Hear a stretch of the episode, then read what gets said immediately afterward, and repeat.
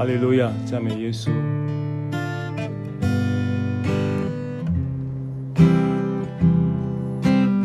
岁月如梭，月月又年年，走过欢笑，尝过泪水，冷暖在心间。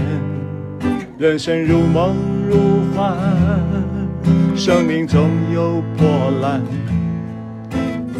风是这么缠绕，那么遥远，好想飞到那想念的天，看看大海，感觉阳光，让生命灿烂，人生每一小站。多少艰难危险，浪再怎么凶猛，挡不住前进的风帆。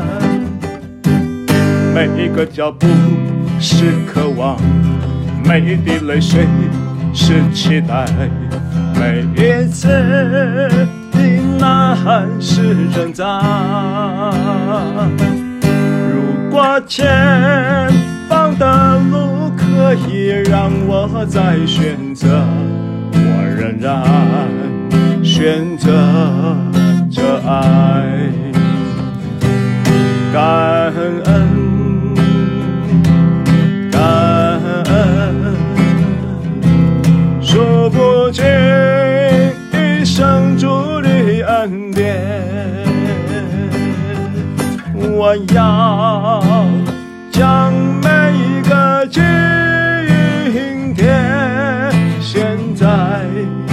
足前为祭奠，感恩，感恩，数不清你对我的赦免，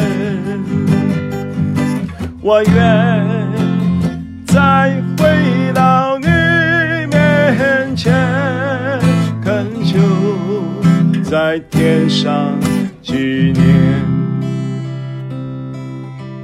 岁月如梭，月月又年年。走过欢笑，尝过泪水，冷暖在心间。人生如梦如幻，生命总有波澜。路是这么缠绕，那么遥远，好想飞到那想念的天，看看大海，感觉阳光，让生命灿烂，人生每一小站。多少艰难和危险，浪再怎么凶猛，挡不住前进的风帆。每一个脚步是渴望，每一滴泪水是期待，每一次的呐喊是挣扎。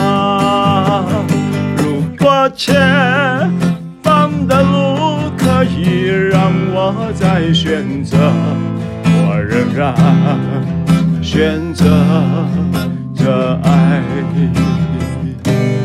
感恩，感恩，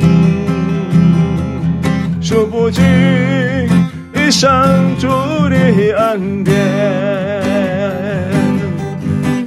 我要将每一个今天，现在主前为起点，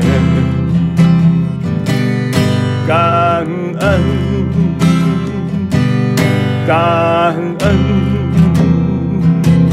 数不清你对我的赦免。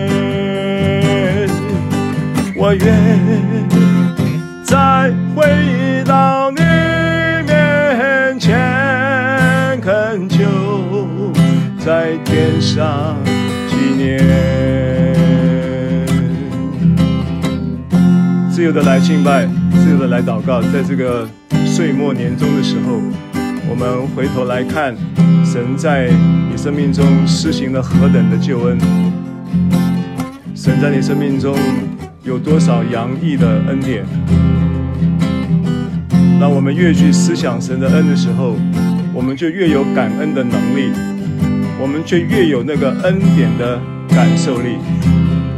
我们一段时间来自由的敬拜，你可以祷告，你可以灵歌，你可以领舞，你可以自由的来到神面前，欢喜快乐。哈利路亚。啦啦啦啦啦，萨卡拉罗。哎呀，啦啦啦巴拉克呼。那卡啦啦啦啦巴啦啦啦卡雷霍索诺。西那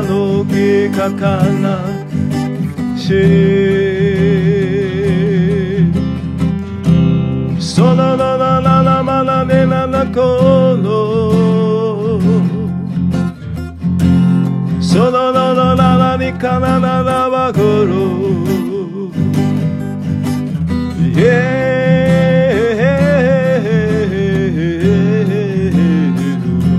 沙啦啦啦咧呀卡那那帕那那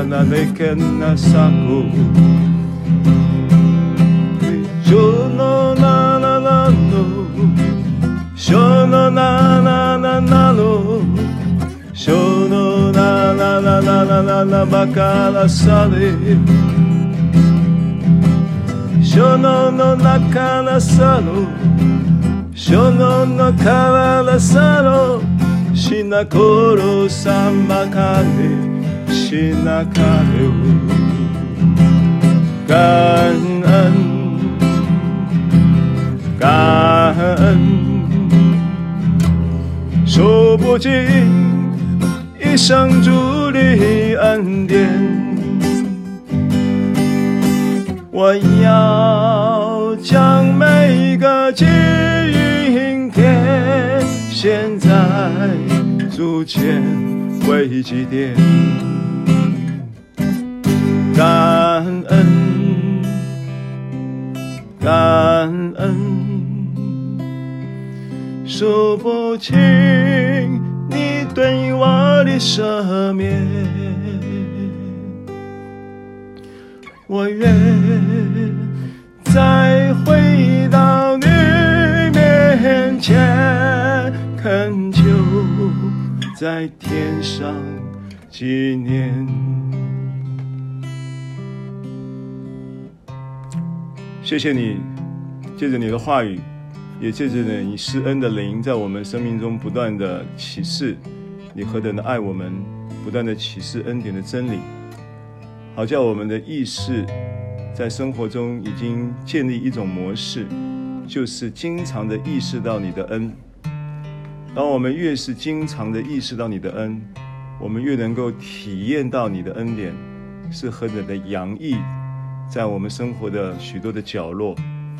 我们就越敏锐，能够领受你恩典的浇灌在我们生命当中，因此我们就能被这样子的一个循环中带入一个感受恩典的能力。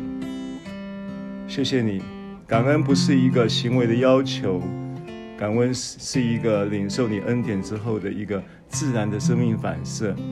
谢谢你将这样的祝福临到我们。难以感谢，为祭献上的便是荣耀你。你期待我们被你所拣选的这一班人，被你所预定、所呼召的这一班人，被你所称为义的这一班人，都能够在荣耀你的这件事上，并且得荣耀的这件事上来蒙恩。而你却告诉我们说，以感谢为祭献上的便是荣耀你。当我们感受到你的恩典的时候，荣耀就自然的彰显。谢谢你，早晨我们在将以下的时间恭敬的仰望，交托在你的手中。圣灵啊，你是真理的灵，你应许我们要引导我们明白并且进入一切的真理。所以今天我们大大的向你张口，愿你启示大大的充满我们，垂听我们众人同心合意的祷告、祈求、赞美和歌颂，奉耶稣基督的名。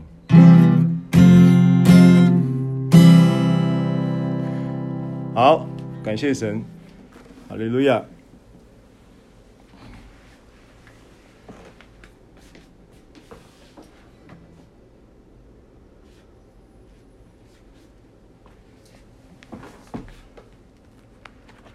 好，如果你方便的话呢，就请你可以跟我一起来宣告，拿起圣经来啊，跟我说：“这是我的圣经。”这是我的圣经。圣经说：“我是什么人，我就是什么人。”我就是什么人。圣经说我拥有什么，我就拥有什么。圣经说我拥有什么，我就拥有什么。圣经说我能做到的事，我都能够做到。圣经说我能做到的事，我都能够做到。今天我将被神的话教导。今天我将被神的话教导。我的魂正警醒着。我的魂正，我的魂正，我的心正接受着。我的生命正不断的在更新，我生命正的在更新，我再也不一样了，我再也不一样。奉耶稣基督的名，奉耶稣基督的名，奉耶稣基督的名。阿门，哈利路亚。阿门。好，我我们的视讯或者音讯都清楚吗？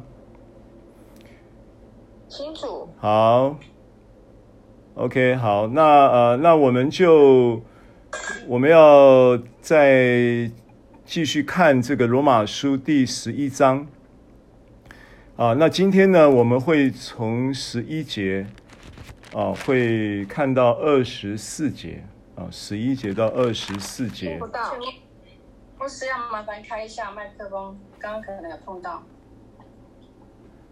好。OK，这样没问题了哈。哎，怎么会碰到呢？哎，很奇怪，没关系。好，那么今天我们经文的进度呢，就要呃继续来看罗罗马书十一章，我们要从十一节看到二十四节。啊，罗马书十一章的十一节到二十四节。好，那经文呢，我们就呃。我来读啊，大家看到就可以了。我们先看第一段，就是从十一节到十六节啊。我且说他们失脚，是要他们跌倒吗？断乎不是，反倒因他们的过失，救恩便临到外邦人，要激动他们发愤。若他们的过失为天下的富足，他们的缺乏为外邦人的富足，何况他们的丰满呢？我对你们外邦人说这话，因我是外邦人的使徒，所以敬重我的职分，或者可以激动我骨肉之亲发愤，好救他们一些人。若他们被丢弃，天下就得以与神和好；他们被收纳，岂不是死而复生吗？所献的心面若是圣洁，全团也就圣洁了。树根若是圣洁，树枝也就圣洁了。好，那呃，先看到这里就可以了啊。那么，首先呢，就是呃，我们跟大家有从九章开始就明确的有呃说明了，就是保罗在书信的九章开始的这个段落啊。就主要是针对犹太信徒在说话啊，那么呃，到了十一章呢，其实如果你有留意啊，我们十一章应该从第七节开始啊，保罗的说话的对象就有了一个转折。第七节开始啊，因为第六节说，既是出于恩典，就不在乎行为，不然恩典就不是恩典了。好，那接着第七节说，这是怎么样呢？以色列人所求的，他们没有得着，唯有蒙拣选的人得着了。好，总主要你从这个人称上上面，你从你前面都还在讲你们呐，啊，比方说，呃，这个神第二节，神并没有弃绝他预先所知道的百姓，你们岂不晓得经上论到以利亚是怎么说的呢？啊，就说他跟。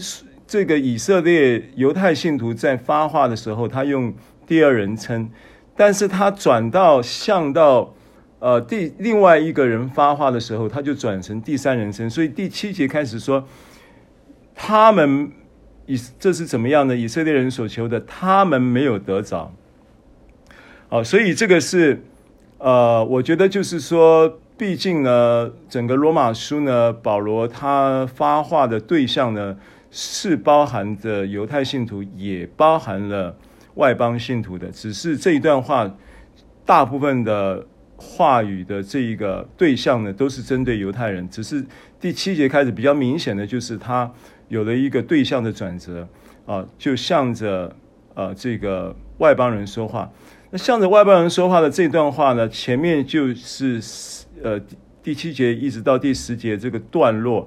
他还在引用旧旧约的一些圣经啊，包含诗篇啊等等啊。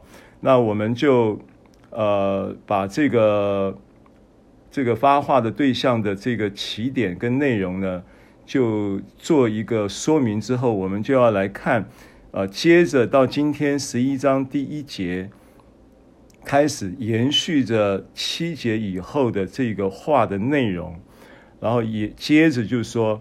他就继续向着犹呃外邦人的信徒就说了啊，啊就谈开始有一个一个算是关于呃就是呃保罗对于犹太救恩的一些的一些的呃向着外邦人这一个特定的对象跟立场，然后做了一个他向着犹太人呃在这个。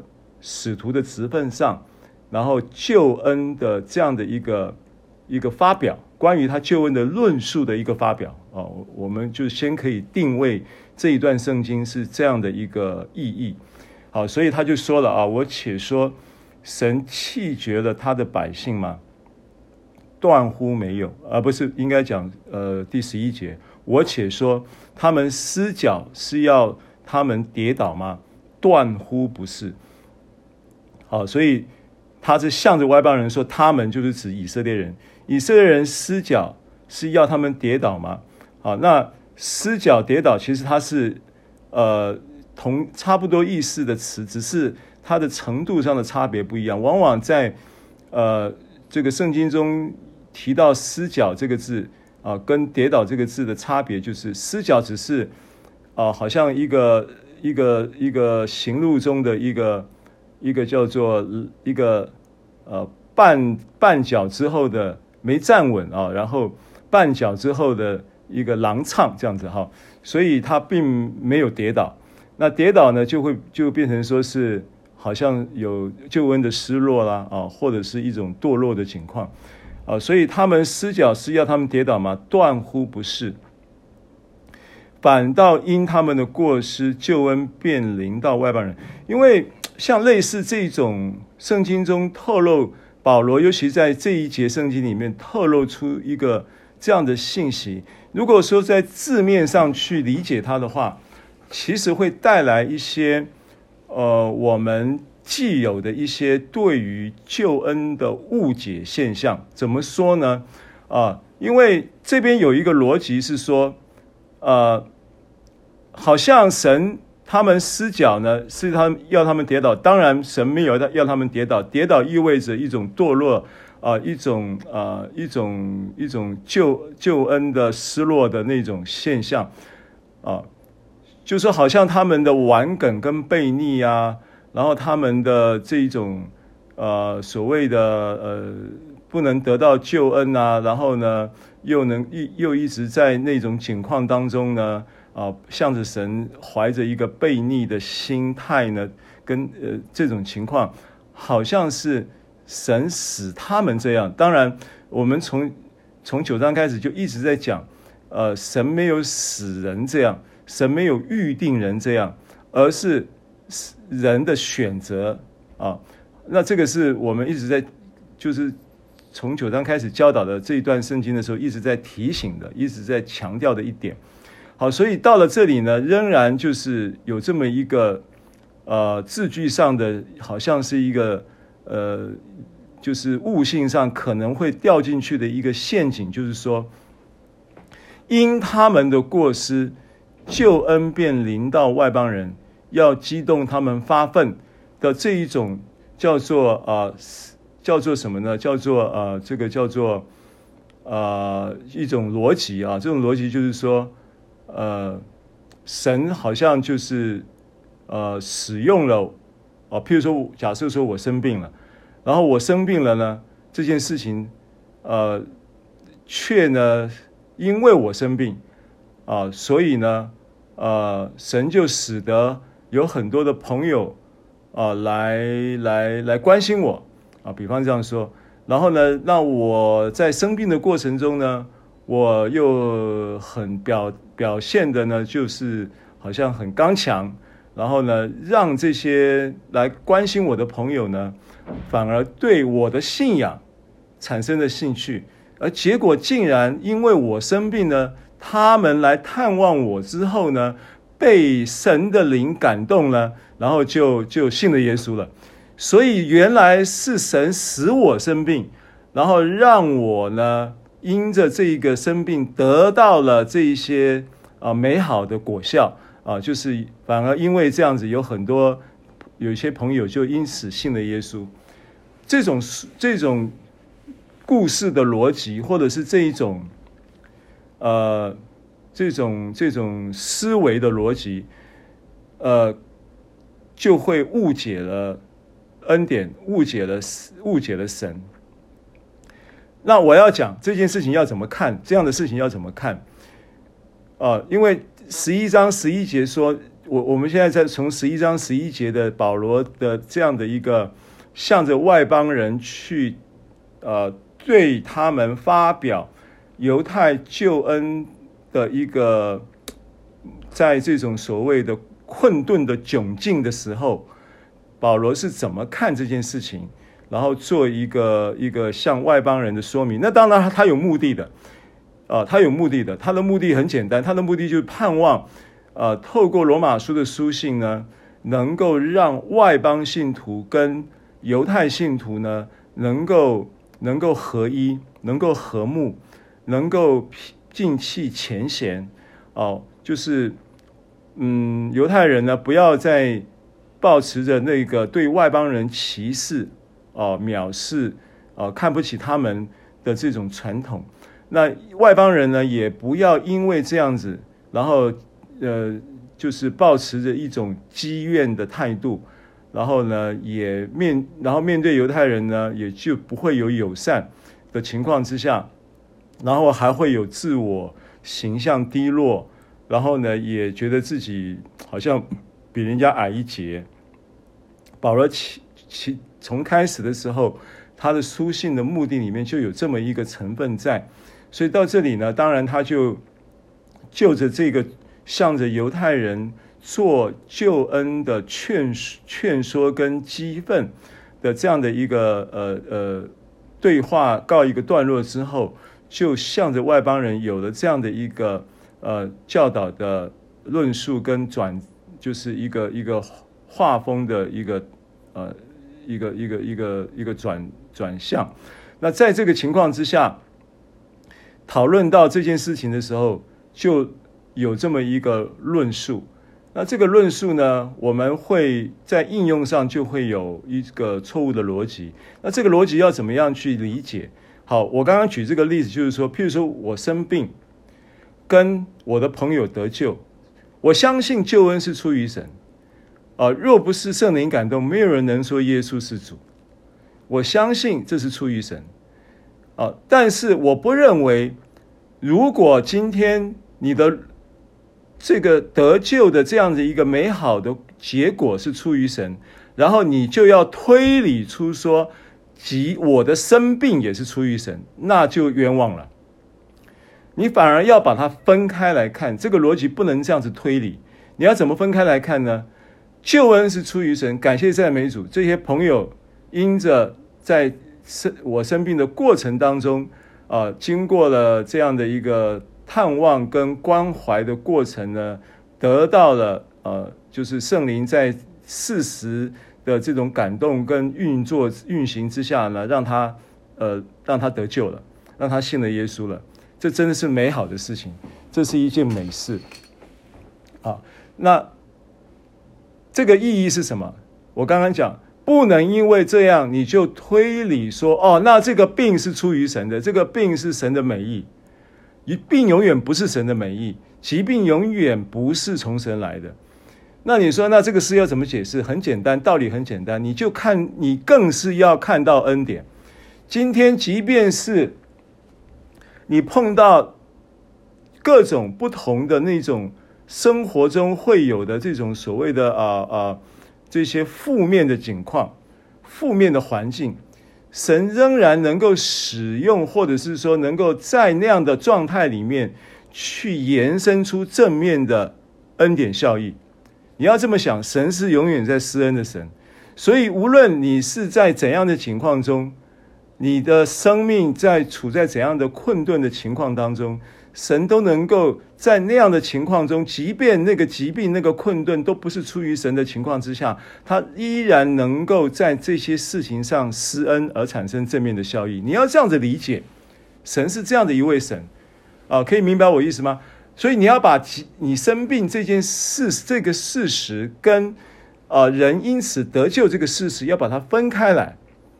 那为什么我生病？那我生病跟神无关，不是神使得我生病，但是却很清楚的是，在我生病的情况之下，仍然呢，神施恩在我的身上，也施恩在我的朋友的身上，对不对？让我们能够有这么美好的一个呃一个过程啊，病也得到了医治，病后来也也痊愈，也出院，也也好了，这个都是。我们在看这件事情的思维，好，所以我用这个例子来解释十一章一节啊，失脚是他们跌倒，当然不是要他们跌倒，神就是要他们得救，不也没有要他们跌倒。但是失脚呢，有没有意义呢？他这边他这边就讲说，失脚的意义是他们的失脚，他们的过失，然后救恩便临到外邦人，要激动他们发愤。好，那保罗这个看法。跟实际上我们在看救恩临到外邦人这件事情，基本上呢，会有一点意识上的这种差异性。好，那么第一个我要讲这一句话，不代表说，不代表什么呢？不代表说是神呢，他本来呢，他救恩呢，只针对犹太的选民。本来呢，神救恩的算盘呢，没有包括了外邦信徒，只是因为他向着犹太人要施行救恩，犹太人拒绝顽梗悖逆之后，然后神就鼻子摸一摸，话你不你不你不爱不爱抬哈，我都没来唔抬啊，不要就算了，我我去找别人，这个别人好像是给出来。保兰好像是这个别外邦人，好像是是是备胎，这个就不能这样子解释了。好，因为什么不能这样解释？因为神不偏待人，神爱世人，神在拣选外邦呃这个犹太子民的时候，他的心就是向着万民的。神在。施恩给犹太的这些子民的时候，他就是向着亚伯拉罕先有了这样的一个应许，这个应许就是万国都要、万民万国都要因你和你的后裔得福，对不对？所以到了新约的时候，保罗最后的一个终很自然的终结就是说，凡是属耶稣基督的，都是亚伯拉罕的后裔了。凡属耶稣基督的，都是亚伯拉罕的后裔了。所以，如果我们把刚才所讲的这一些的呃叫做教义的一个救恩的一个呃对象啊、呃，是这么清晰的情况之下，然后你又要把这一句话，保罗的这一句话的语义呢，又要解读成为说，神是因为犹太人不信耶稣，所以呢，只好鼻子摸一摸，转向外邦，好像外邦是备胎。啊，那这样子的理解呢，其实是错误的，啊，因为即便字面上看，好像因他们的过失，救恩领到外邦人，本来救恩好像是不会领到外邦人的。不，保罗讲这个话没有这个意思，没有这个意思。我替不是替保罗开脱，我也刚刚也引用了保罗在加拉太书讲的话，加拉太书三章二十九节。啊，我们把引经据典的告诉你。写加太书的也是保罗，写罗马书的也是保罗，而且写加太书跟写罗马书的时间其实相去不远，前后可能就差个半年一年的，所以几乎是同可以说是同期的书信，所以他的神学见解并没有因为这个时间的久远而产生变化，对不对？三章二十九节说你们既呃从二八节开始啊。二七节，你们受洗归入基督，都是披戴基督了，并不分犹太人、希利尼人、自主的、为奴的，或男或女，因为你们在基督耶稣里都成为一了。然后你们既属乎基督，就是亚伯拉罕的后裔，是照着应许承受产业的了。你们既属乎基督，就是亚伯拉罕的后裔，明白吗？所以根本不分。为奴的、自主的，根本不分犹太人还是、呃、外邦人。这是保罗，保罗在加拉太书的的一个一个一个呃很简，就是很明确的一个这这个教义真理的阐述。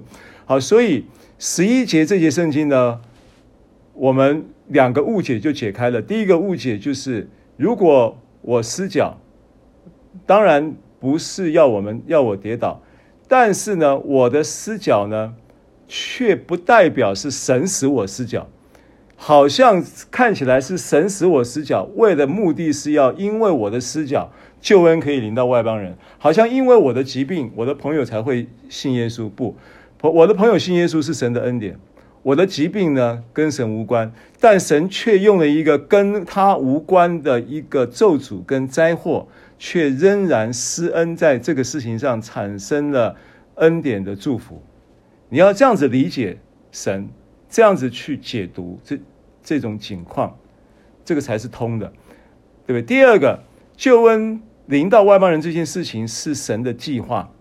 好，那再证明一个圣经哈，我们要看旧约，旧约的时候来来看这个事情就更清更清楚。啊，这个经文我们之前有跟大家分享过，旧约的的以赛亚书，啊，以赛亚书五十六章，以赛亚书的五十六章呢，第三节，与耶和华联合的外邦人，劈头就讲与耶和华联合的外邦人，不要说耶和华必定将我从他名中分别出来，就是说不要把我跟。神的选民犹太人分别成为不同的阶级，意思是这样子，不要分成不同的阶级。第四、第六节，五十六章第六节，五六六哈，还有那些与耶和华联合的外邦人，要侍奉他。外邦人不但有救恩的呼召，还有侍奉的呼召，爱耶和华的名，做他的仆人。啊，这个就是。这这个这个很清楚的啊，很清楚的。那亚追溯到亚伯拉罕的创世纪，神向着亚伯拉罕的应许里面，主要的一个应许的核心就是这件事情，对不对？创世纪从十二章的时候就被被从就是出出那个乌尔的时候，十二章是出乌尔出离离开他的本地本族跟父家的时候，就应许这件事情。十五章的时候出哈兰的时候，又重复了同样的应许，啊，这个我想我们就不用去翻了啊，这个大家都熟悉的。好，这个是呃就是我们在讲到呃十一章十一节，接着我们看十二节啊，十二节说，若他们的过失为天下的父祖，就他们的过失，就他们的失角啊，就是他们的顽梗跟悖逆。然后呢，因为这样子呢，就就是字面上我们刚才讲说十一节的字面上救恩便临到外邦人，但实际上救恩临到外邦人本来就是神的计划，本来就是神的意图啊，只是在这样的情况之中呢。我们表面上看好像是这样，其实不是这样。我刚刚已经，我们已经证明过这件事情。那接着保罗就继续刚前面所说的继续讲，因他们的失脚跟过失呢，为天下的富足，然后他们的缺乏呢，为外邦人的富足。啊，那何况他们的丰满呢？啊，那这个话当然就是顺着十一章他呃十一节他他这个论述的一个逻辑，就做了这样的一个呃一个一个描述。那这个描述呢，很特别的是什么呢？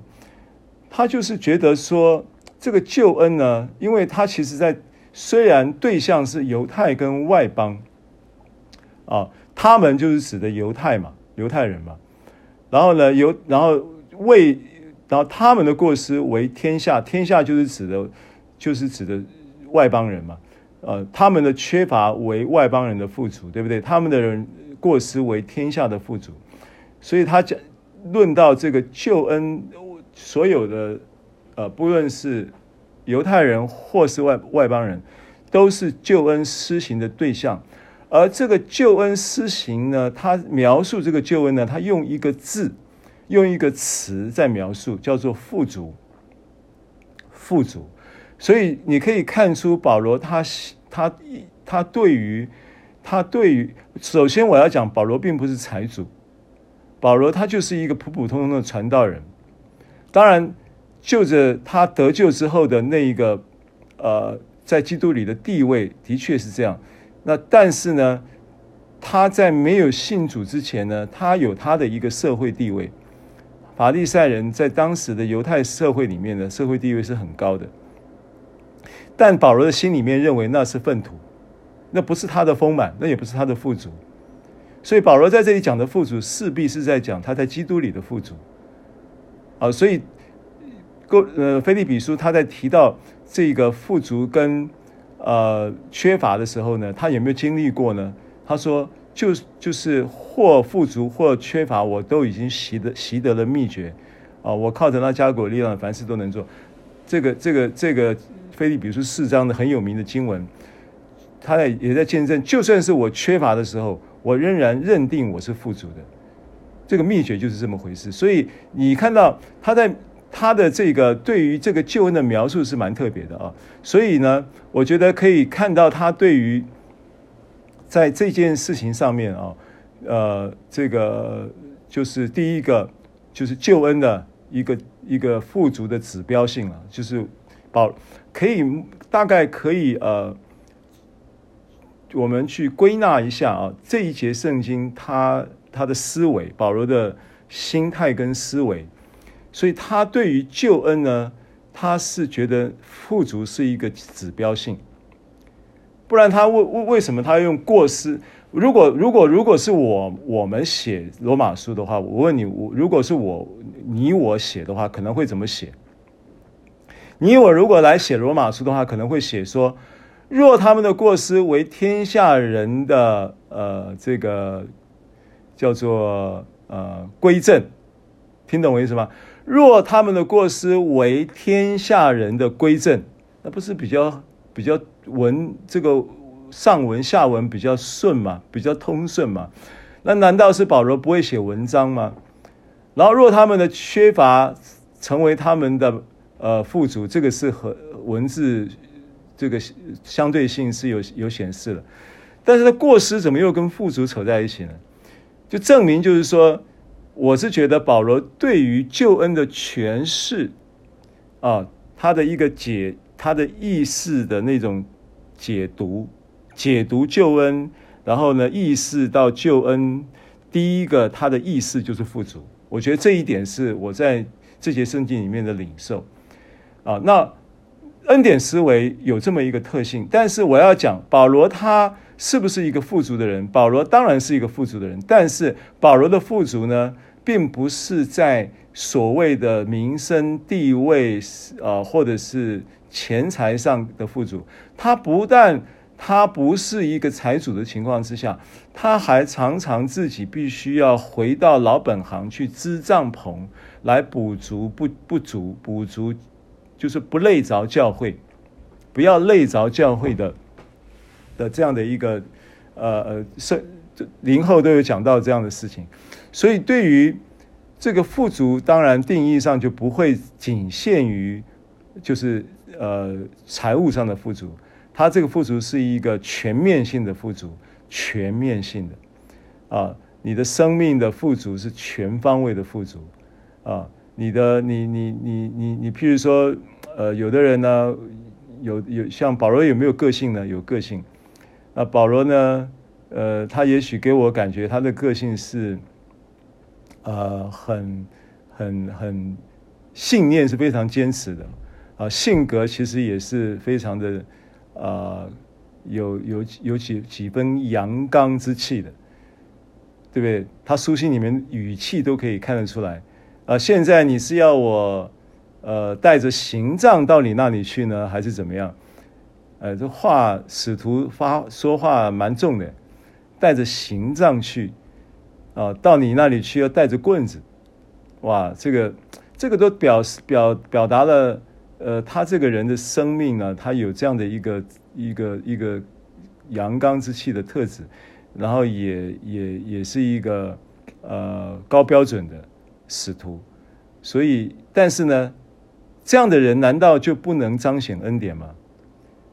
所以我我觉得很多时候，呃，我们有的人是生下来就长得很恩典，或者是我们有的人生下来就就是受教育、家庭教育或者性格上就是很恩典。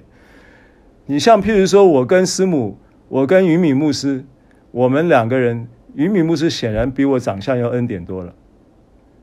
那难道我这种长相就不能彰显恩典吗？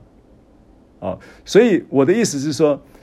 恩典的彰显根本也就不在乎你是什么长相，也根本就不在乎你是什么性格，也根本就不在乎你是什么样的呃原生家庭的底，也根本就不在乎啊，因为他们的过失都可以为天下的富足了，所以无论是正面负面的情况，或者是呃各种缺乏的窘境跟条件，或者是呃先天。不足，后天又失调的，呃，这个这个这个这个个案，啊、呃，这种无这个叫做无谎言的神都会成为我们的盼望，不论你是哪一种人啦，他就是无谎言的神，所以我们盼望那无谎言的神在万古之前要应许的永生，要应许的这个永恒存在之神生命的生活品质，这是恩典的一个受，就是受者的权益。啊，这个受者恩典的受者呢，永远就是有这样的一个美好的生命权益啊。这个是我们在这些圣经里面的一个体会。所以保罗呢，对犹太就对这个犹太或外邦，无论犹太外邦，就对耶稣基督救恩的看法，我觉得第一个从这些圣经里面可以看到，他有一个。呃，思维上的认知叫做富足的指标性，富足的指标性，这第一点。第二点呢，他对于这一个若他们的过失为天下的富足，他们的缺乏为外邦人富足，何况他们的丰满呢？意思就是说，他们如果跳脱这个缺乏，然后呢，意思就是说，他们对他们的过失有了一个意念的转向。而愿意转向神的情况之下，他们就进入了那个神所应许的丰满啊。那这一个丰满呢，其实原文的意思就是一种洋溢啊，洋溢满出来的意思，就他们的生命会是很自然就是满出来的。好，那你要怎么去理解这个救恩会让人的生命满出来呢？啊，所以这这个时候，我们又看到了这个恩典在保罗的。思维里面呢，它有一个东西叫做绝对的影响性，好，所以第一个叫富足的指标性，第二个叫绝对的影响性。那第三个是什么呢？第三个就是说，如果你真的去把九章开始到十十一章，我们现在读的这个段落，你再去回头看的时候，你会发现犹太人其实很难搞。而且我告诉你啊，这一个十一章十二节的这一个叫做保罗对于神恩典施行在犹太跟外邦的这个先来后到的顺序，产生的一个综合性的一个恩典思维的见地。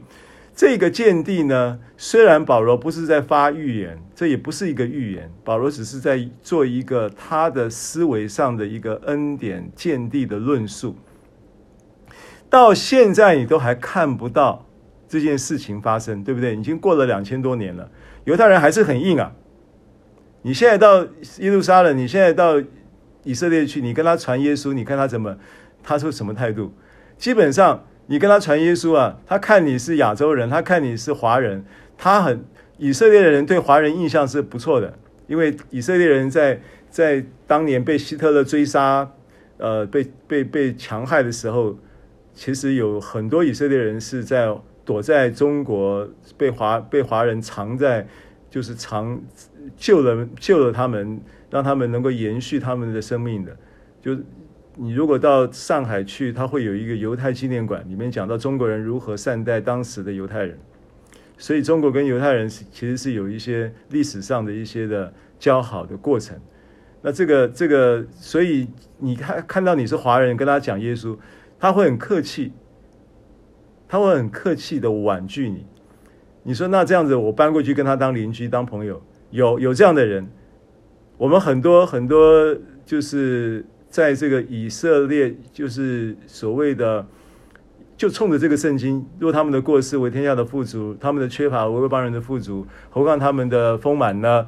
这么一个，这么一个，一个一个理解，对于这个经文的这么一个字面上的理解，就很多人就冲着说，我这个，甚至有的人会说，有的传道人呢会讲说，我我我我的前面可能几代啊，我的祖宗的这个族谱啊。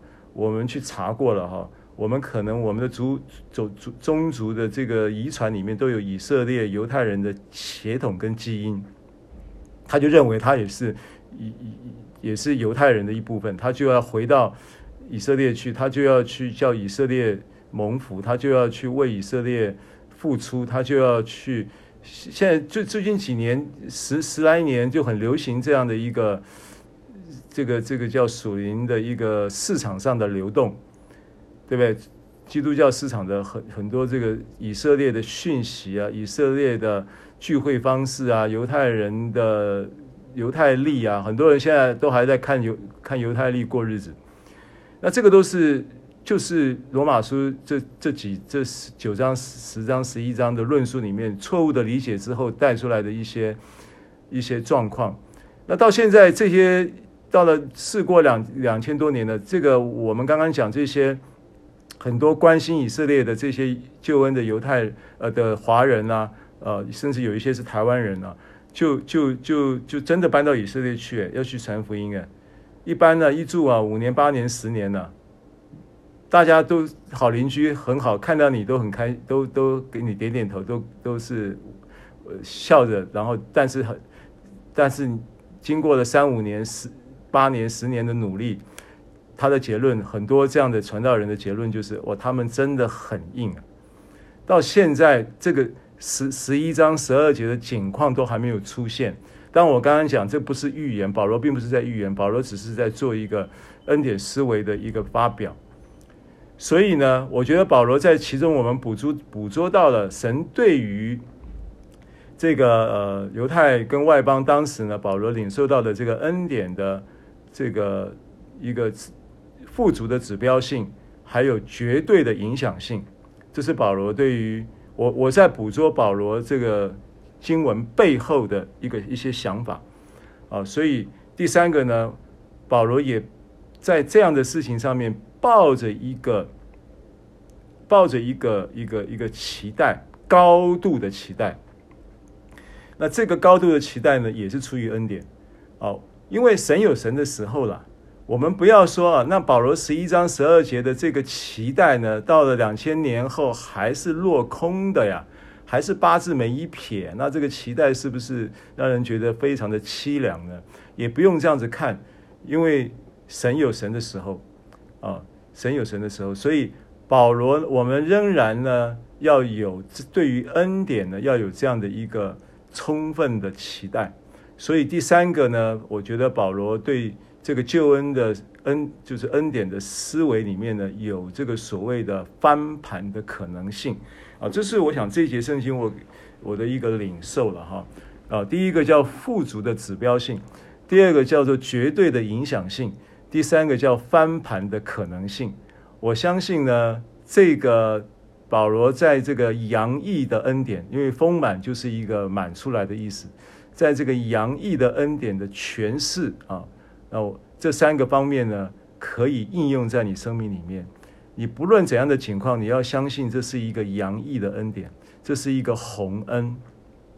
这个洋溢的恩典，这个宏恩呢，它有一个呃永，就是有一个定定型化的指标，叫做富足的指标性，也有一个定型化的影响性，它是绝对的影响性，并且它有翻盘的可能性。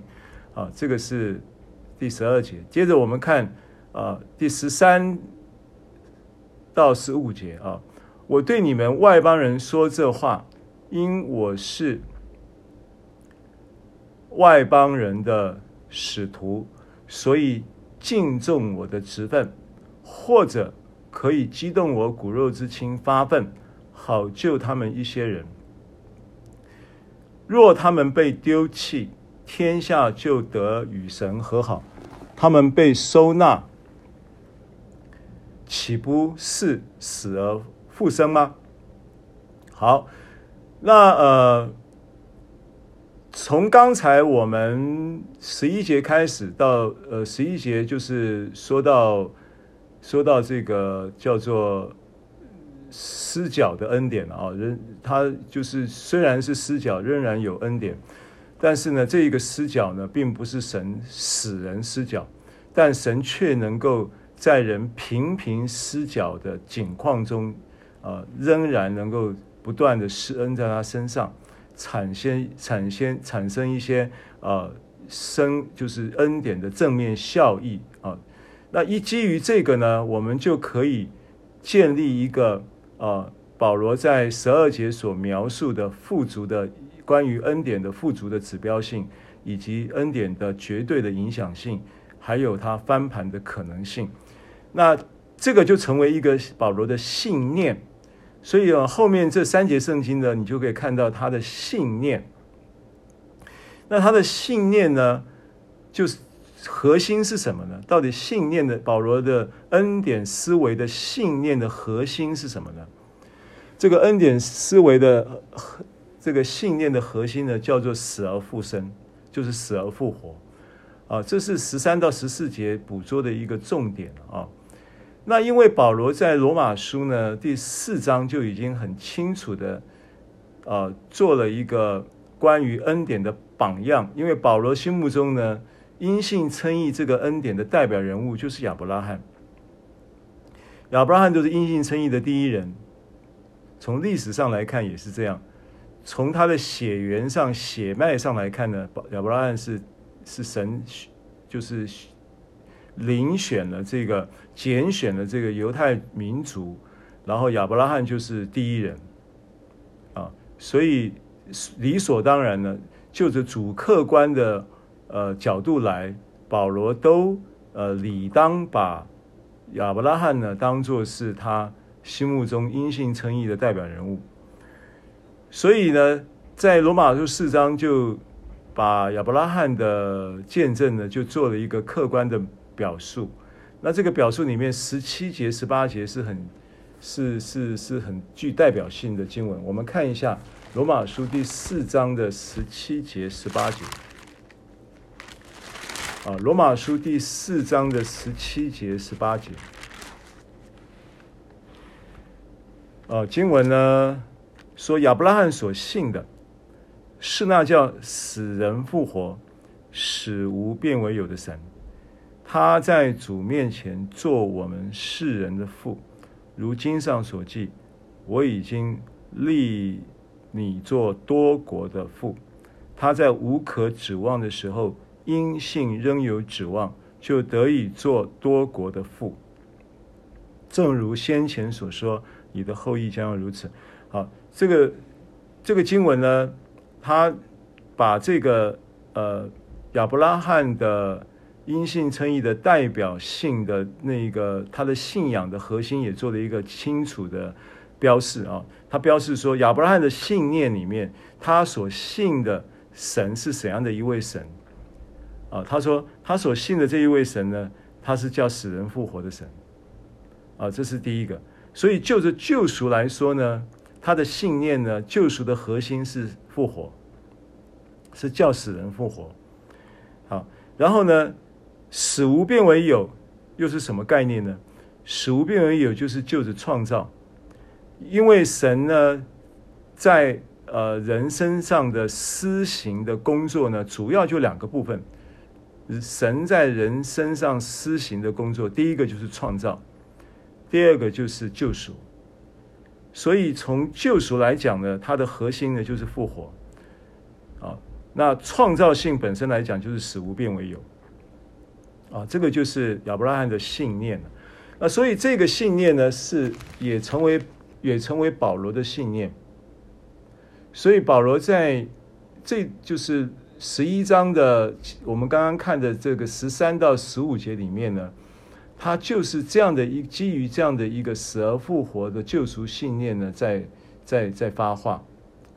啊，那当然呢，呃，他的思想。保罗的这个信念的思想呢，也不是只是就在当他在往大马色路上，然后耶稣向他显现之后，他三天的这个失明，后来亚拿尼亚来为他按手，他受洗完了以后，啊，经过三年阿拉伯的这个算是游学，神在那三年的这个沉淀跟安息的时那个时段啊。给他了一个阿拉伯的旷野神学院，然后他在呃阿拉伯的三年之后就出关，然后就开始尽职啊。那呃罗马书呢也也就差不多就是在在这个开始尽职之后的呃应该是也是接近尾声了哈，接近尾声啊。写的这个书信，所以他在写罗马书的时候已经算是有一点成熟度了。呃，也应该不是尾声，是他尽职的中初期到中期的时候，他尽职的初期到中期中期的时候，他有已经有了一些呃对于恩典成熟的一些的历练，跟呃启示性的一些的丰富丰满度。所以罗马书呢，呈现出来的恩典的思维才会这么完整。那他在他在这他在他在这一些呃这一些叫做呃恩典丰富的思维的这个结构背景呢，不不是他在新约的经验里面，一就是完全是从这个里面堆叠起来。他其实他因为过去在呃，没有信耶稣之前的法利赛人的这样的一个呃，就是研读律法书跟先知书，熟悉旧约圣经的这样的一个基础，对他来说也是我我认为是非常重要的啊。他能够，尤其在从九章开始到目前为止，十一章这个段落就比较少了啊。但是呢，之前向犹太人在发话的时候呢，他是几乎都在用旧约的圣经文在跟。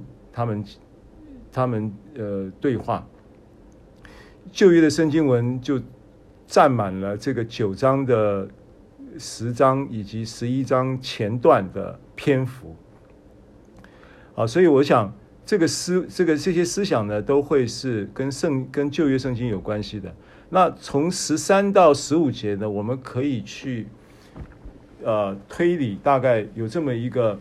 有，如果刚刚这个我们所推理的成立的话，我们也可以找到相关的经文在旧约。我相信这个是保罗，只是他没有直接引用，他对外邦人就不需要引用圣经了，他只要把圣经，他把圣经他所呃吃进去的东西呢，呃消化过的东西呢，然后自然的做做这个对话的时候的反馈啊，所以呃我们可以看一下以赛亚书的二十六章。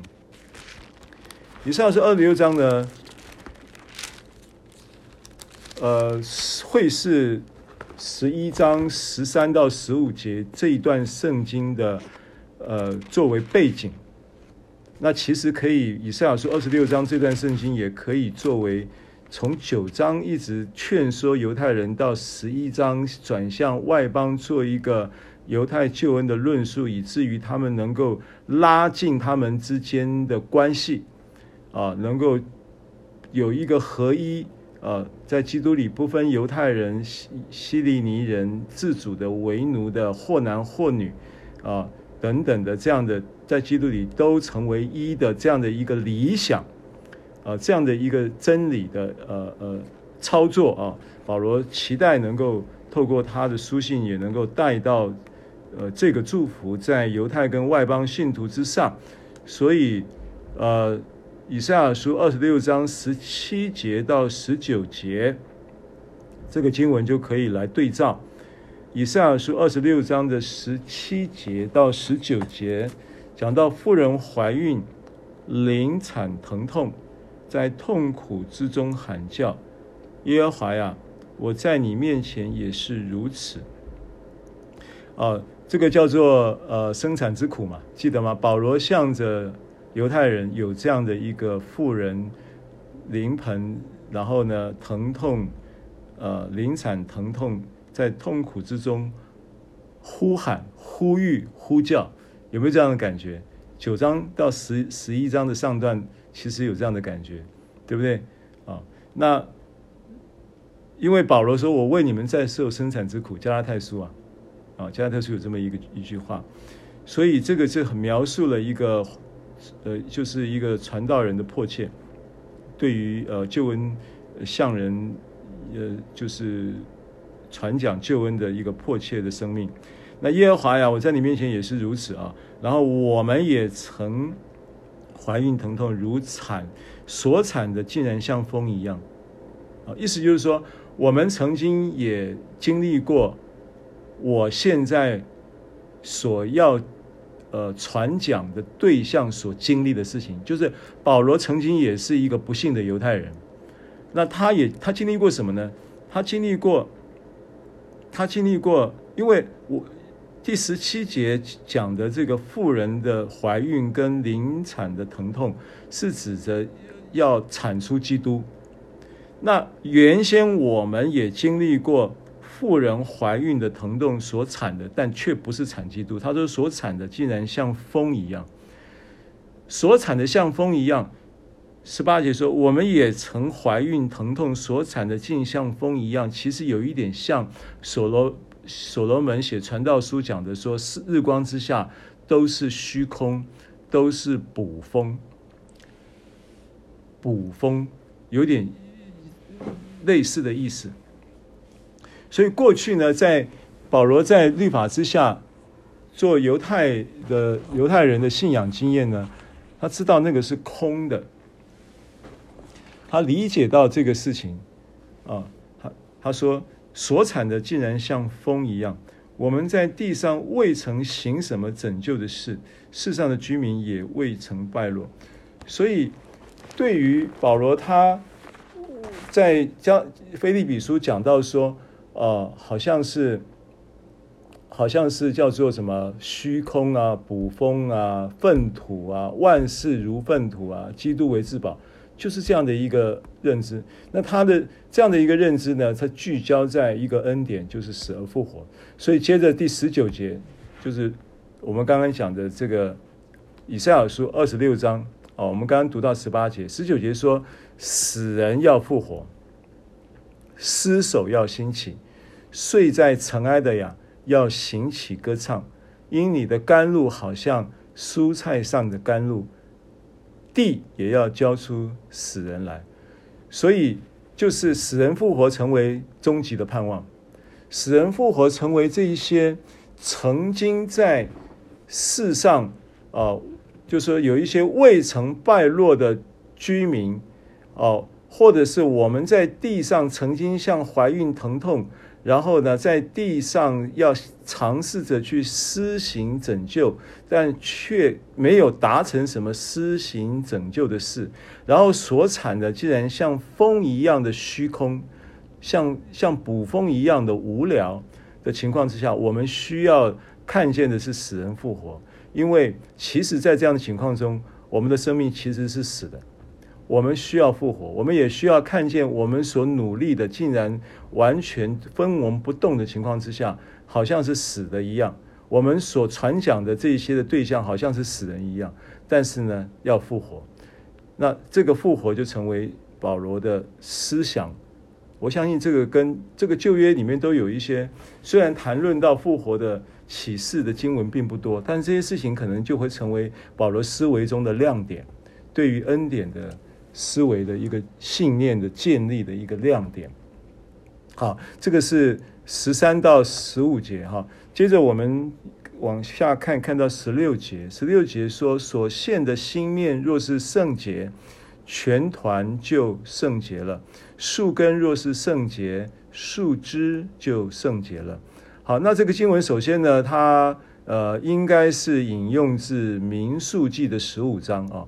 民数民数记十五章呢，十七到二十一节有提到这个观念，就是心面呢，啊，就是所谓的出熟的呃奉献，出熟果子的奉献啊，那出熟果子献上了，然后去这个所有的其他的没有献上的也跟着圣洁了。好，那这个在这里前后文的描述呢，绝对不是讲奉献。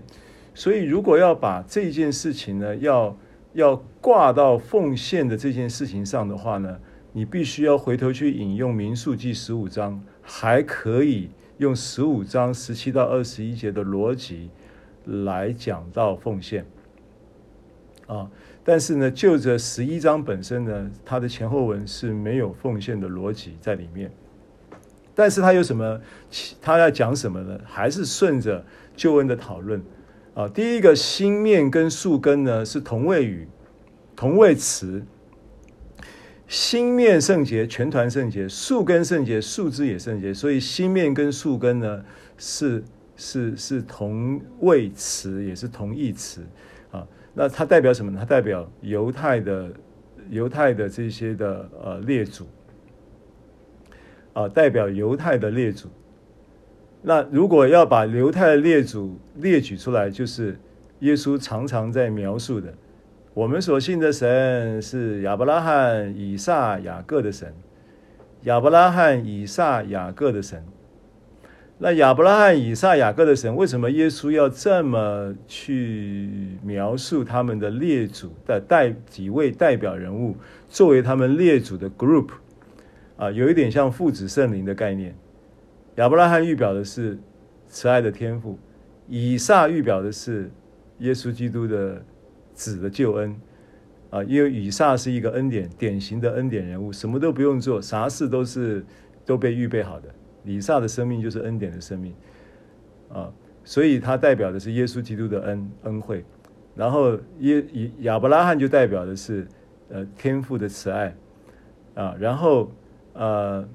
这个雅各就代表了圣灵的工作啊，在人身上，因为雅各这个这个人的生命是充满了生命的转折，那跟以撒的生命就截然不同，但是他是充满也看到圣灵的一个表显的工作在他身上，代表性了。所以亚伯拉罕、以撒、雅各的神呢，是说到的父子圣灵的三一神。那我们如果说要把新面跟树根呢，要做前后文的对照呢，它当然指的是犹犹太的列祖，因为因为你要讲根，你要讲面，新面出熟的果子，那当然就要追溯到那个根源啊，那个源头啊，那源头第一第一个人就亚伯拉罕嘛，所以列祖的话代表人物就是亚伯拉罕。啊，所以新面树根就是大概我们就这样看。那这个全团呢，或者是树枝呢，当然指的就是从犹太列祖啊亚伯拉罕、以撒、雅各的神带出来的这些整体的、整体的全团。全团包含了谁？全团包含了信耶稣的犹太人，对不对？信徒，犹太信徒。全团当然也包含了外邦信徒，很重要。你不要把这边看的，就是指的是犹太人了，不是啊？他这个全团是指的外邦跟犹太的信徒的整体啊。然后呃，树枝全团都是同样的意思，所以新面树根呢，就代表了犹太的列祖啊。然后全团跟树枝呢，就代表了整体的赎民，救赎的赎。那如果你要更接近这个九到十一章的论述，来作为一个表，这个全团跟树枝的一个表述的话，你可以说全团树枝代表的是整体的渔民，渔民、余数、余种。啊，这个就是。这一节圣经所说的啊，如果你这节圣经如果如果呃你理解了这个当然是很简单的一个推理了啊，那你如果清楚掌握清楚的，你就不会乱。为什么不会讲不会乱呢？今天我们讲不到二十五节，但是二十五节其实是呃我们下一次讲的时候就要跟大家讲，因为二十五节讲出一句话会让人 confuse。但是这一句话的 confuse 呢，并不是保罗的责任，是解经的人的责任。有很多人解经呢，就把它解错了。啊，罗马书十一章，我们先先预预习一下哈，二十五节说什么呢？我们今天是读到二十四节嘛，二十五节这这个圣经说：“弟兄们，我不愿意你们不知道，恐怕你们自以为聪明，就是以色列人有几分是硬心的，等到外邦人的数目填满了。”于是以色列全家都要得救。那这个经文就给给到大家，就是有一些传道人误解之后，教导错误之后，就会把以色列人全家都要得救的这件事情呢，成为一个教，好像是就成为一个铁律。那实际上呢，得救的条件没有因此改变，没有因为说以色列就特别，因为前面已经讲得很清楚了。不论是犹太人、希利尼人、自主的、为奴的，或男或女，都是一了。神不偏待人，救恩只有一个条件，就是接受耶稣，就是相信耶稣，没有别的后门，没有别的旁门左道，没有，就只有唯一的一个条件，信耶稣，就得称为神的儿女，就得永生的应许。就带救救赎的事实在你的生命里面。好，那至于为什么会这么有，就是十一章二十五节、二十六节为什么会这么说呢？我们就下个礼拜再说，好，免得我时间又耽误。但我要回过头来，就是我要讲十六节这节圣经，我们都熟悉。那如果你不是这样子理解的话，你可能就会带出一个一个，因为它一定是从。一定是从犹太列祖，因为你那你说犹太列祖，那跟我们外邦怎么会有关系？当然有关系。我刚刚不讲了吗？有加拉太书三章二十九节已经清楚地告诉我们，凡属基督耶稣的，就是亚伯拉罕的后裔了。这话已经很清楚了，属基督耶稣的，就是亚伯拉罕的后裔了。所以罗马书九章开头的时候也很清楚地讲说，罗马书第九章啊第六节。九章六节，这个圣经其实很重要的。罗马书九章六节也很清楚的讲什么呢？讲说，这不是说神的话落空了，因为从以色列生的不都是以色列人，从以色列生的不都是以色列人。意思就是说，以色列人的定义到了新约的时候，已经不是血缘血脉的定义了，是定义你是属基督，你就真你就是以色列人，你你是真以色列人，你你是亚伯拉罕的后裔。好，所以十六节是这么理解的啊。那如果你要把它理解成为是一个出熟的果子的线上，可以，但是你要回到民数记十五章十七到二十一节来看。好了，今天我们这个部分你就自己去看就好了啊，因为我们时间的关系，我们要进到下一个段落。下个段落呢是十七到二十四节经文，我来读：若有几根枝子被折下，你这野橄榄得接在其中，一同得着橄榄根的肥枝，你就不可向旧枝子夸口。若是夸口，当知道不是你拖着根，乃是根拖着你。你若说那枝子被折下来是特为叫我接上，不错。他们因为不信，所以被折下来；你们因为信，所以立得住。你不可自高，反要惧怕。神既不爱惜原来的枝子，也必不爱惜你。可见神的恩慈和严厉，像跌倒那跌倒那的人是严厉的。若像你是有恩慈的，只要你长久在他的恩慈里，不然你也要被砍下来。而且他们若不是长久不信，仍要被接上，因为神能够把他们重新接上。你是从那天生的野橄榄上砍下来的，啊，尚且逆着信得接在好橄榄上，何况这本树的枝子？要接在本树上呢。好，那这一段圣经呢，呃，蛮长的，但是其实讲的事情很简单啊。首先，你不要被这个呃和合本翻译的文字吓到，听起来呢好像有一点呃触目惊心哈，有一点不恩，好像不是那么恩典，但其实它是非常恩典的啊。那第一个就是说，他在向着外邦人呢。呃，转向从十一章七节开始，转向外邦人去阐述犹太救恩跟他们之间啊、呃、有什么样的一个呃关系跟呃重要性啊、然后呢，保罗也呃在向着这一个外邦人在做这样的论述的同时啊，他有强烈的一个动机，就是要他们之间能够在啊、呃、这个。呃，罗马的教会生活里面，能够有一个从基督而来爱与恩典肢体关系的享受啊，其实这个是很很恩典的一件事情。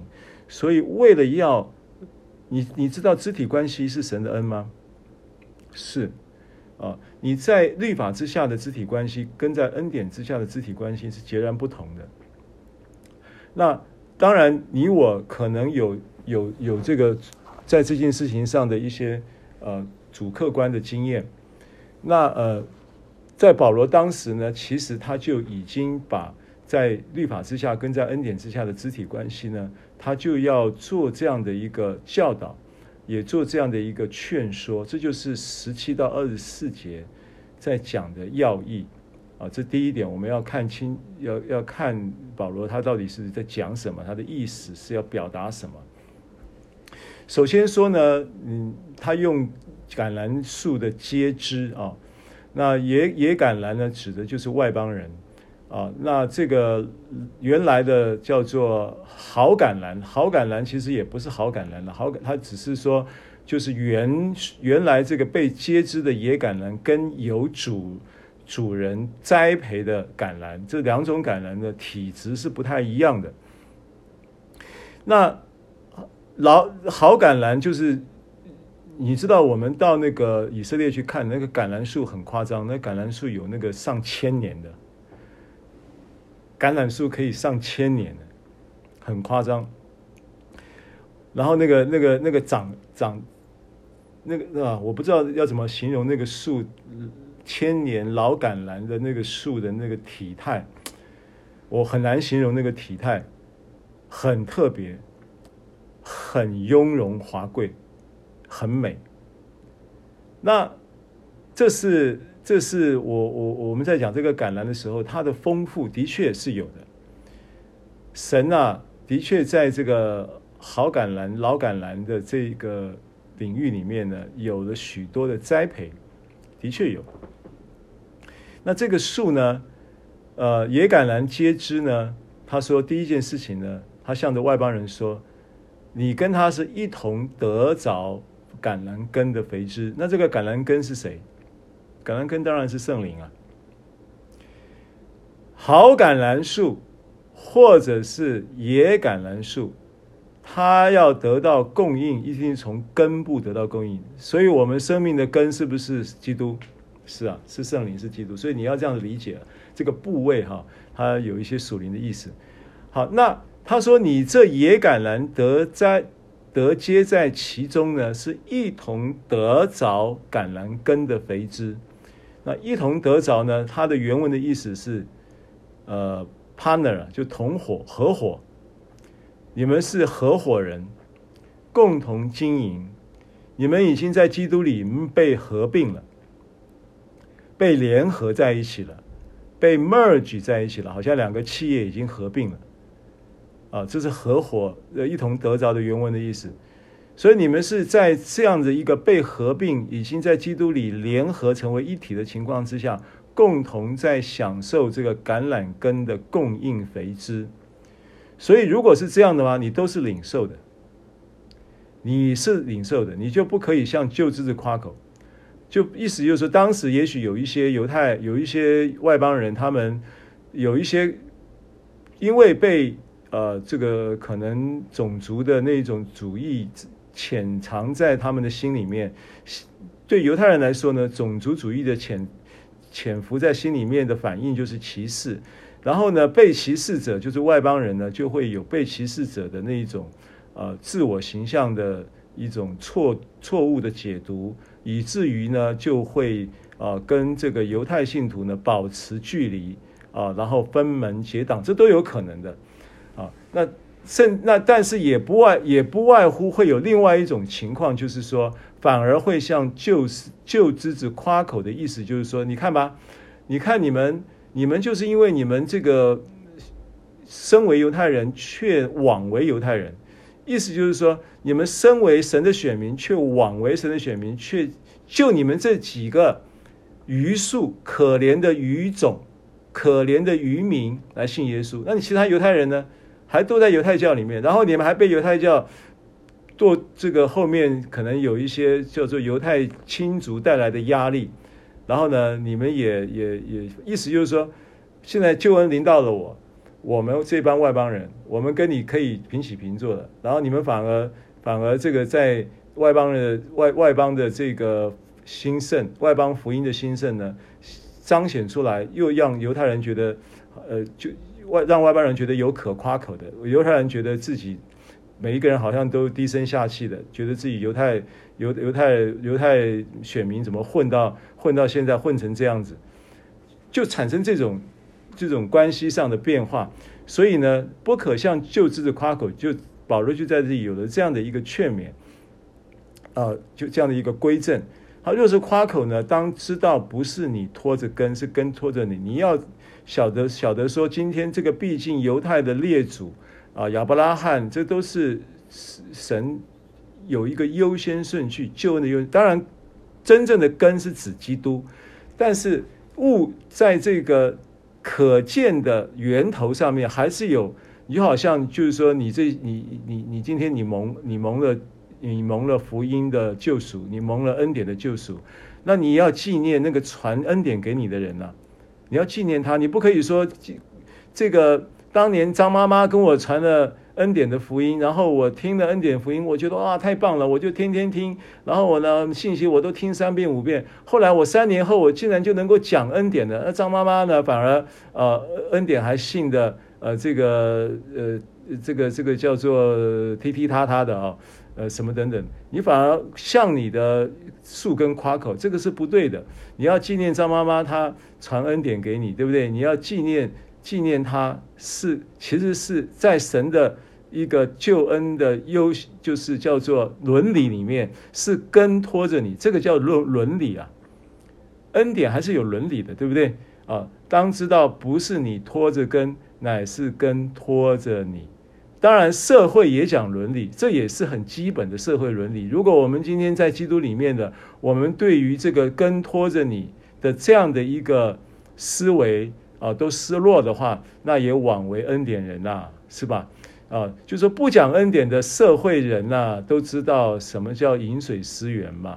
啊，这个是保罗的劝说哈、你如果说那枝子十九节，那枝子被折下来是特为叫我接上，呃，不错，他们因为不信，所以被折下来；你们因为信，所以立得住，啊，反而就不可自自高，反要惧怕。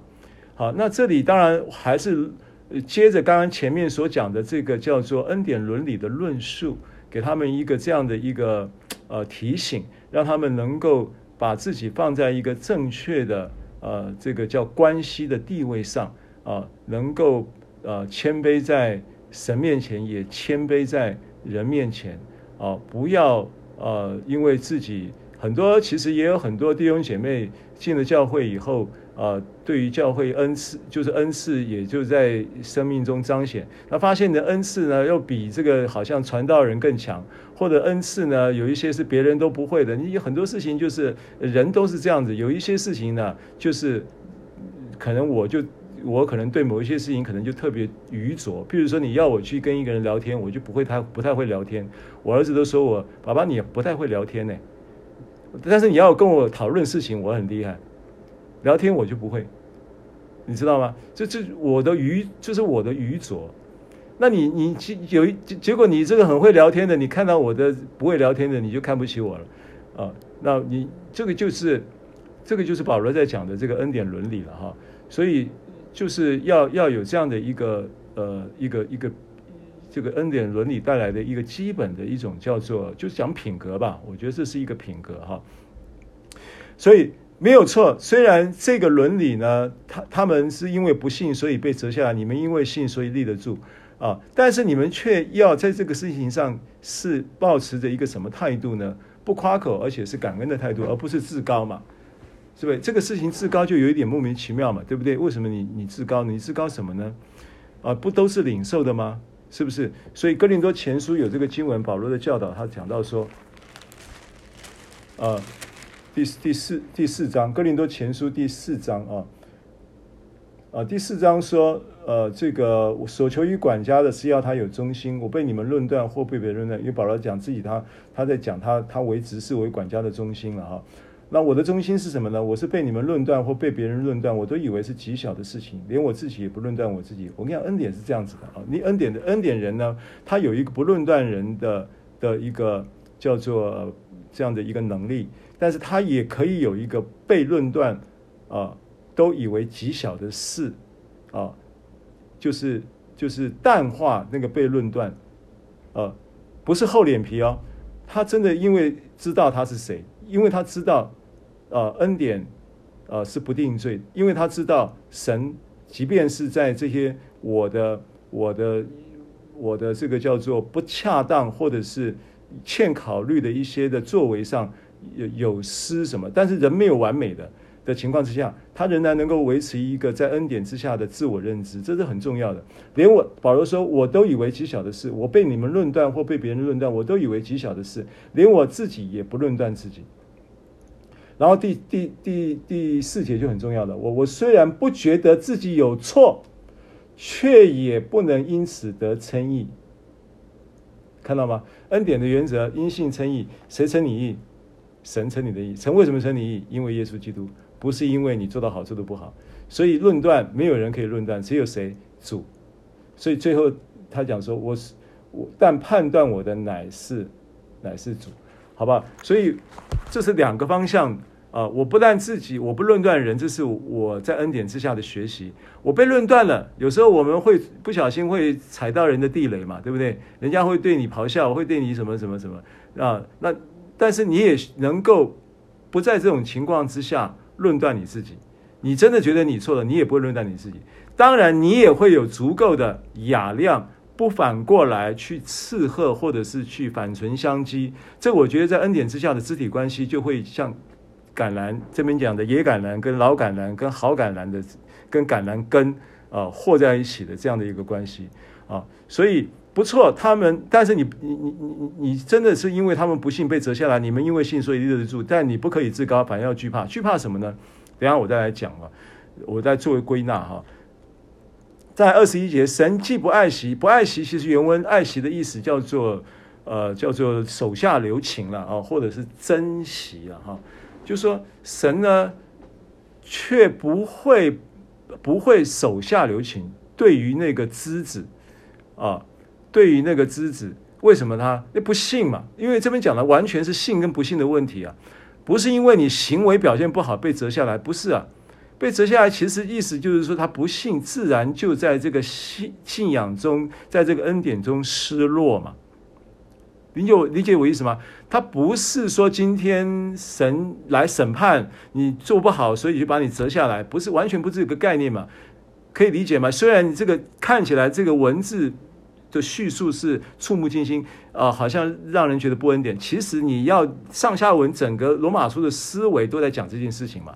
所以你不要去那个去理解，那是不爱惜哦。原来我我做这事情，神就不爱我了吗？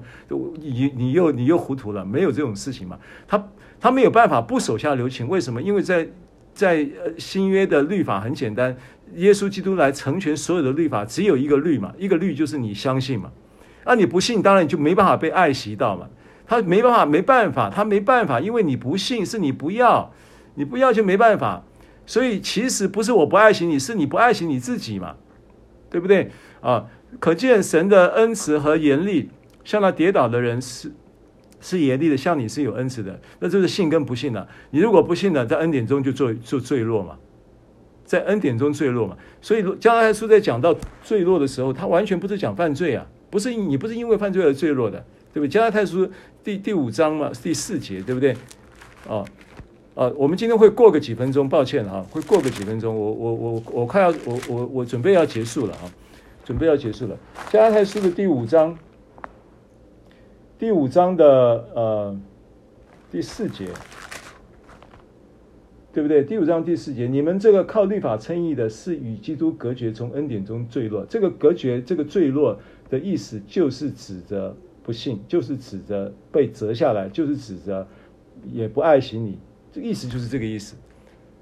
这一节圣经就要把这一些被折下来啦，然后呃不爱惜你啦的的要义就解出来了，了解吗？要你要从这个圣经要来解圣经，啊，所以他没办法，你你你你你你你选择要靠律法称义，你选择不信，你就必就就在恩典中坠落了。不是我把你砍下来，是就这样坠落了。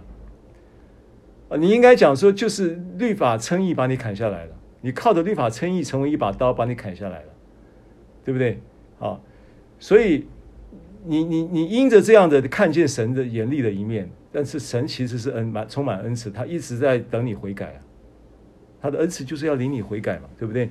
啊，所以他要你长久在他的恩里面，不然也要被砍下来。而且若而且二三节你看嘛，对不对？他们若不是长久不信，仍要被接上。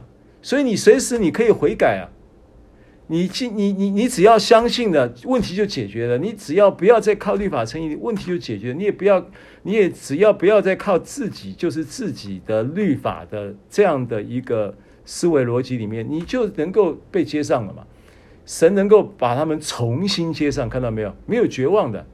对不对？所以你是那从天生的野橄榄砍下来的，尚且逆着性子得在得接在好橄榄上，何况这本树的枝子要接在本树上的？啊，所以他还就是借着这个这段话，一方面给到这个呃非犹太信徒、外邦信徒，能够对于恩典呢有这一些呃属性上的呃刚刚讲到的这个这个所谓绝对性啊。呃，恩典的这些的绝对这这个指标性啊啊，还有可能性啊，富足的指标性啊，绝对的可能性跟翻呃绝对的影响性跟翻盘的可能性啊，最后结论啊，呃，我们要呃用一处圣经跟三件事情来做结论，就是关于呃今天我们所说的这个罗马书的。前段已经讲完了，后段就是十七到二十四节啊。十七到二十四节呢，我用提多书二章十一到十二节来做一个结语啊。提多书二章十一到十二节经文说：“因为就众人的恩典已经显明出来，教训我们除去不敬虔的心和世俗的情欲，在今世自守公义，敬虔度日。”好，所以在十七。十一章的十七到二十四节，我觉得保罗很清楚的在描述一个恩典人的态度，态度。哦，恩典不仅有思维的一个重要的一条腿，一条一根柱子在支撑你的恩典生命，还有一个叫恩典的态度，也是一根柱子在支撑你的恩典生命。一个是思维，一个是态度。啊，所以就着罗马书十一章十七到二十四节，我们可以看出三件事情应是应有的态度。第一个态度是向着仇敌，向着仇敌，你要懂得指着主夸口。好，所以这个是零后十章十节，啊，可以注解零后十章十节，注解态度一，向着仇敌指着主夸口；态度二，向着自己。要觉得怕哦，我刚刚讲说，不可自高，反要惧怕。向着自己要觉得怕，怕不是恐惧，怕是来自于一种敬畏。就是说我因为敬畏神，我因为明白恩典，我更是要留要惧怕。什么事情是靠着自己？什么事情呢？是仗着自己？有什么什么可夸的呢？是仗着自己可夸啊，这个叫做叫做叫做自，就是不要自高的意思，就不可自高。不可自高呢，其实就是向着自己有一种惧怕哦，怕自己出，就是跑在神前面呐，啊，有有有这么一个敬畏啊。这个经文呢，在腓立比书十二章下半节到十三章啊，到十三节。腓立比书二章十二节下半节到十三节，自己去查经文，没有时间翻了啊。第三个态度呢，是向着基督，信心坚定。经文是希伯来书三章三章的十二到十四节。好，我再说一次，总结讲到恩典的态度，在罗马书十一章十七到二十四节。做的总结是：第一个，向着仇敌是指着指着主夸口，经文是林后十章十七节；第二个态度是向着自己要觉得怕，经文在腓立比书二章十二节下半节到十三节；第三个态度是向着基督有一个坚定的信心，啊，希伯来书三章十二到十四节。好，我们抱歉过了七分钟，请云敏牧师带我们做一个结束祷告，谢谢。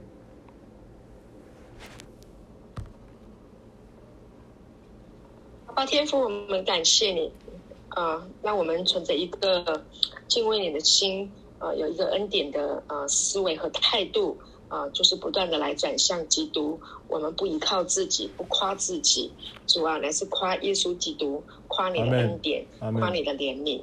主，我们也深信怜悯也向审判来夸胜。主，谢谢你是这样的怜悯我们，我们本当要被折下来的啊、呃，但是你却将我们。